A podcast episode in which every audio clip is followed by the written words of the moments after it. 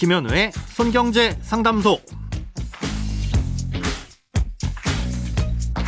새는 돈 맞고 숨은 돈 찾아드립니다. 손경제 상담소 김현우입니다. 저축, 보험, 대출, 연금, 투자까지 돈에 관련된 고민이라면 무엇이든 맡겨주세요. 오직 당신만을 위한 맞춤 상담. 먼저 오늘 사연 만나봅니다.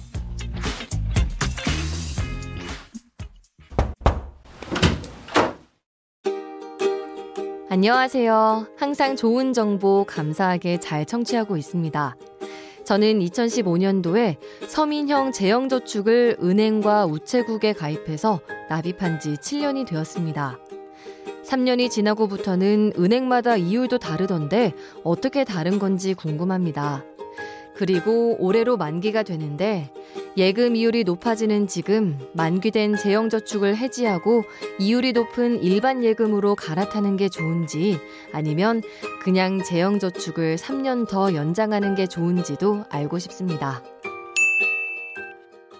네, 재형저축은 2013년에 출시돼서 한시적으로 판매되다가 2015년 말에 가입이 종료된 상품입니다. 예, 가장 큰 특징은 일정 기간을 유지하면 이자에서 떼는 세금인 이자소득세를 면제해 주는 것이었는데요. 예, 종류에 따라 유지해야 할 기간이 다릅니다. 음, 종류는 일반형과 서민형 이 두 가지가 있는데요.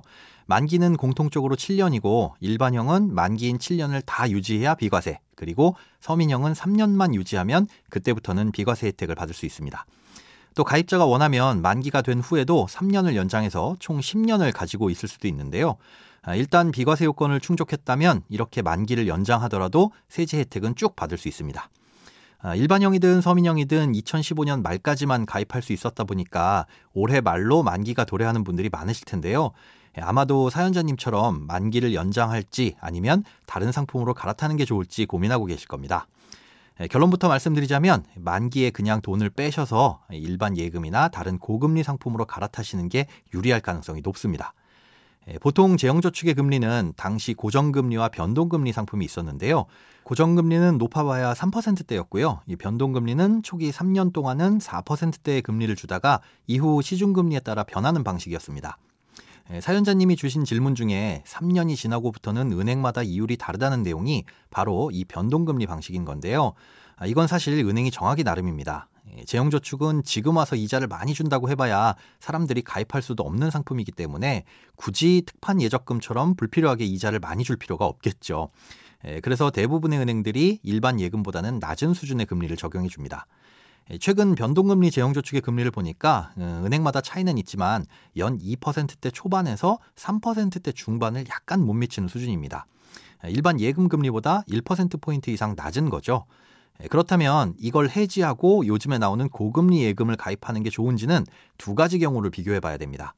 예, 첫째는 재형저축의 만기를 연장하고 조금 낮은 금리를 적용받는 대신 비과세 혜택을 받아서 세금을 아끼는 경우와 예, 둘째는 재형저축을 해지하고 높은 금리의 예금을 가입하되 이자 소득세를 내는 경우입니다. 재형저축을 유지할 경우 그래도 높다고 할 수 있을 정도의 3%의 금리를 가정해 보겠습니다. 예, 계산하기 좋게 예를 들어 천만 원을 3%로 3년간 굴렸을 때 받을 수 있는 이자는 세금 없이 90만 원입니다.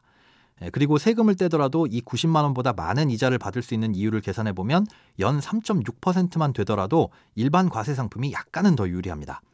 아, 요즘엔 4%가 넘는 예금은 흔히 볼 수 있으니까 그냥 해지하고 고금리 예금을 가입하는 게 더 좋다고 할 수 있겠죠. 예, 다만 3년 내내 그럼 연 4%의 금리를 받을 수 있겠느냐가 문제인데 어차피 일반 예금 상품의 금리가 지금보다 낮아지면 변동금리인 재형저축의 금리도 그만큼 낮아질 테니까 크게 신경 쓸 부분은 아닌 것으로 보입니다. 예, 또 ISA 계좌를 만들어서 그 안에서 굴리면 이때도 일부 비과세 혜택을 받을 수 있으니까 ISA 계좌를 활용하는 것도 좋은 방법입니다. 크고 작은 돈 걱정 혼자 끙끙 앓지 마시고 imbc.com 손경제상담소 홈페이지에 사연 남겨주세요. 검색창에 손경제상담소를 검색하시면 쉽게 들어오실 수 있습니다. 여러분의 통장이 활짝 오는 그날까지 1대1 맞춤 상담은 계속됩니다. 돈 모으는 습관 손경제상담소 내일도 새는 돈 맞고 숨은 돈 찾아드릴게요.